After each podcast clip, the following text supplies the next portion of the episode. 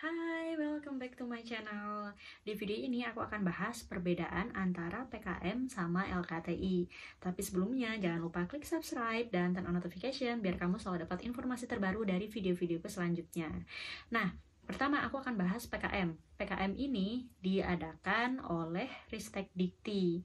Jadi riset dan teknologi, jadi dari Kementerian Riset dan Teknologi untuk pendidikan tinggi.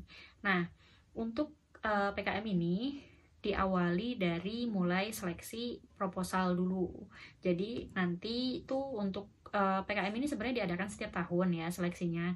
Nah terus sudah itu mulai dari awal yaitu pengumuman kapan sih pengumpulan batas terakhir proposal. Nah di situ teman-teman bisa membuat proposal. Nah proposalnya ini harus ditandatangani oleh dosen pembimbing. Terus sudah itu uh, wakil dekan 3 sama wakil rektor. Sama wakil rektor 3 yang bidang kemahasiswaan.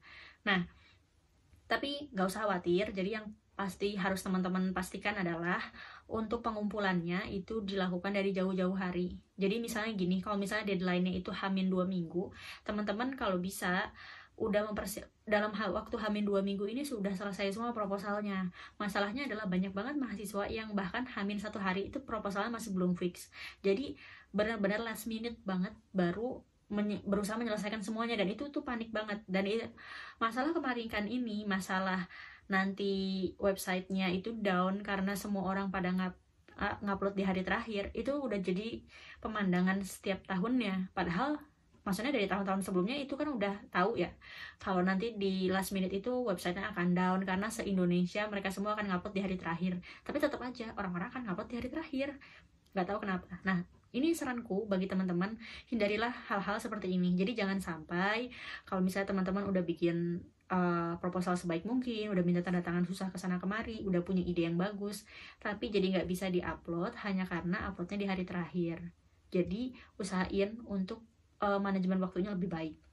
Terus juga setelah uh, teman-teman ngupload. Nah di situ nanti teman-teman akan dikasih uh, beberapa bulan kemudian akan ada pengumumannya siapa yang lolos pendanaan. Jadi setelah uh, lolos proposal maka yang lolos proposal ini akan dapat pendanaan.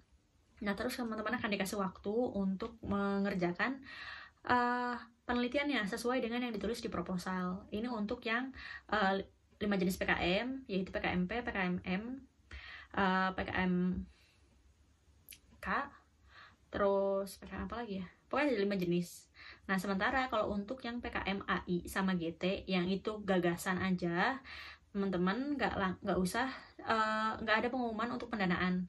Jadi teman-teman nggak didanai tapi nanti langsung diumumkan apakah lolos masuk PIMNAS atau tidak. Gitu. Nah jadi kalau misalnya untuk yang bidang tadi ya PKMP PKM sampai KMM nah setelah teman-teman uh, pendanaan, otomatis kan teman-teman harus membuat laporan evaluasinya. Setelah teman-teman membuat laporan evaluasi dan presentasi, maka setelahnya akan diumumkan siapa aja yang lolos masuk ke PIMNAS. Nah, PIMNAS ini seperti uh, final di LKTI gitu. Jadi untuk prosesnya lebih panjang. Jadi waktunya kalau nggak salah sih bisa memakan hampir waktu satu tahun. Jadi mulai dari pengumuman PKM itu pengumuman pengumpulan proposal ya. Itu dari mulai semester ganjil sekitar bulan-bulan September Oktober gitu. Terus nanti pelaksanaan uh, penelitiannya sampai nanti uh, puncaknya PIMNAS itu di bulan Agustus tahun depannya lagi. Jadi hampir satu tahun.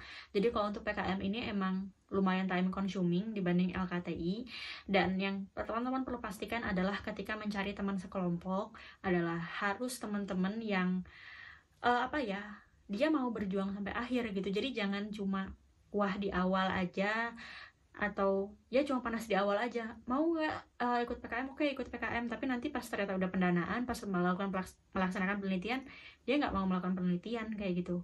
Nanti kalau kayak gini ini akan memberatkan salah satu orang. Karena pasti di tim itu ada yang rajin ada yang males. Nah jadi untuk meminimalisir itu pastikan di awal ketika memilih teman satu kelompok itu satu visi. Tujuannya nanti mau apa? Jadi jangan sampai ada yang satu beneran pengen melakukan penelitian pengen eh, PKM ini jalan tapi di satu sisi yang lain cuma pengen dapat prestisnya aja gitu. Di satu sisi yang lain pengen dapat uangnya aja. Soalnya ada yang emang dia PKM-an tujuannya cuma buat dapat uang aja. Jadi nanti uh, dapat pendanaan. Setelah dapat pendanaan ya udah nggak dijalanin gitu loh penelitiannya. Itu tuh banyak banget. Banyak banget. Beneran banyak gitu. Jadi atau kalau nggak pas yang dapat dana dia bingung. Oh kemarin tuh padahal cuma nyoba-nyoba aja bikin proposalnya dapat dana gitu itu pemandangannya sangat wajar. Jadi kalau misalnya teman-teman memang mau serius ya diseriusin PKM-nya dan kalau misalnya memang mau seriusin PKM-nya pastikan dapat teman-teman yang bisa sama-sama jadi support system di tim itu. Jadi jangan sampai yang ya sibuk sendiri-sendiri karena nggak menutup kemungkinan. Uh, memang pengen PKM-an cuma ya niatnya di awal aja. Setelah itu nanti sibuk organisasi masing-masing sibuk uh, skripsian dan lain sebagainya. Terus akhirnya PKM-nya nggak kepegang. Padahal kalau misalnya udah didenai itu udah jadi tanggung jawab kita. Kita kan udah dapat kepercayaan nih dari pemerintah. Tapi ternyata nggak dilaksanakan sebaik mungkin. Itu untuk PKM sih. Jadi pengalaman puncaknya nanti di PIMNAS dan di PIMNAS itu juga akan ada presentasi sama uh, pameran produknya. Nah untuk nanti di PIMNAS akan ditentukan tiga pemenang yaitu yang mendapatkan medali emas perak sama perunggu jadi kayak juara satu dua tiga. Jadi yang emas itu juara satu peringkat duanya itu dapat perak dan peringkat tiganya itu akan dapat perunggu. Sama nanti akan ada juara umum. Juara umum ini adalah kampus yang biasanya mendapatkan uh, medali terbanyak. Jadi nanti medali ini kan ada poinnya ya. Misalnya kayak emas poinnya berapa? Terus yang silver poinnya berapa?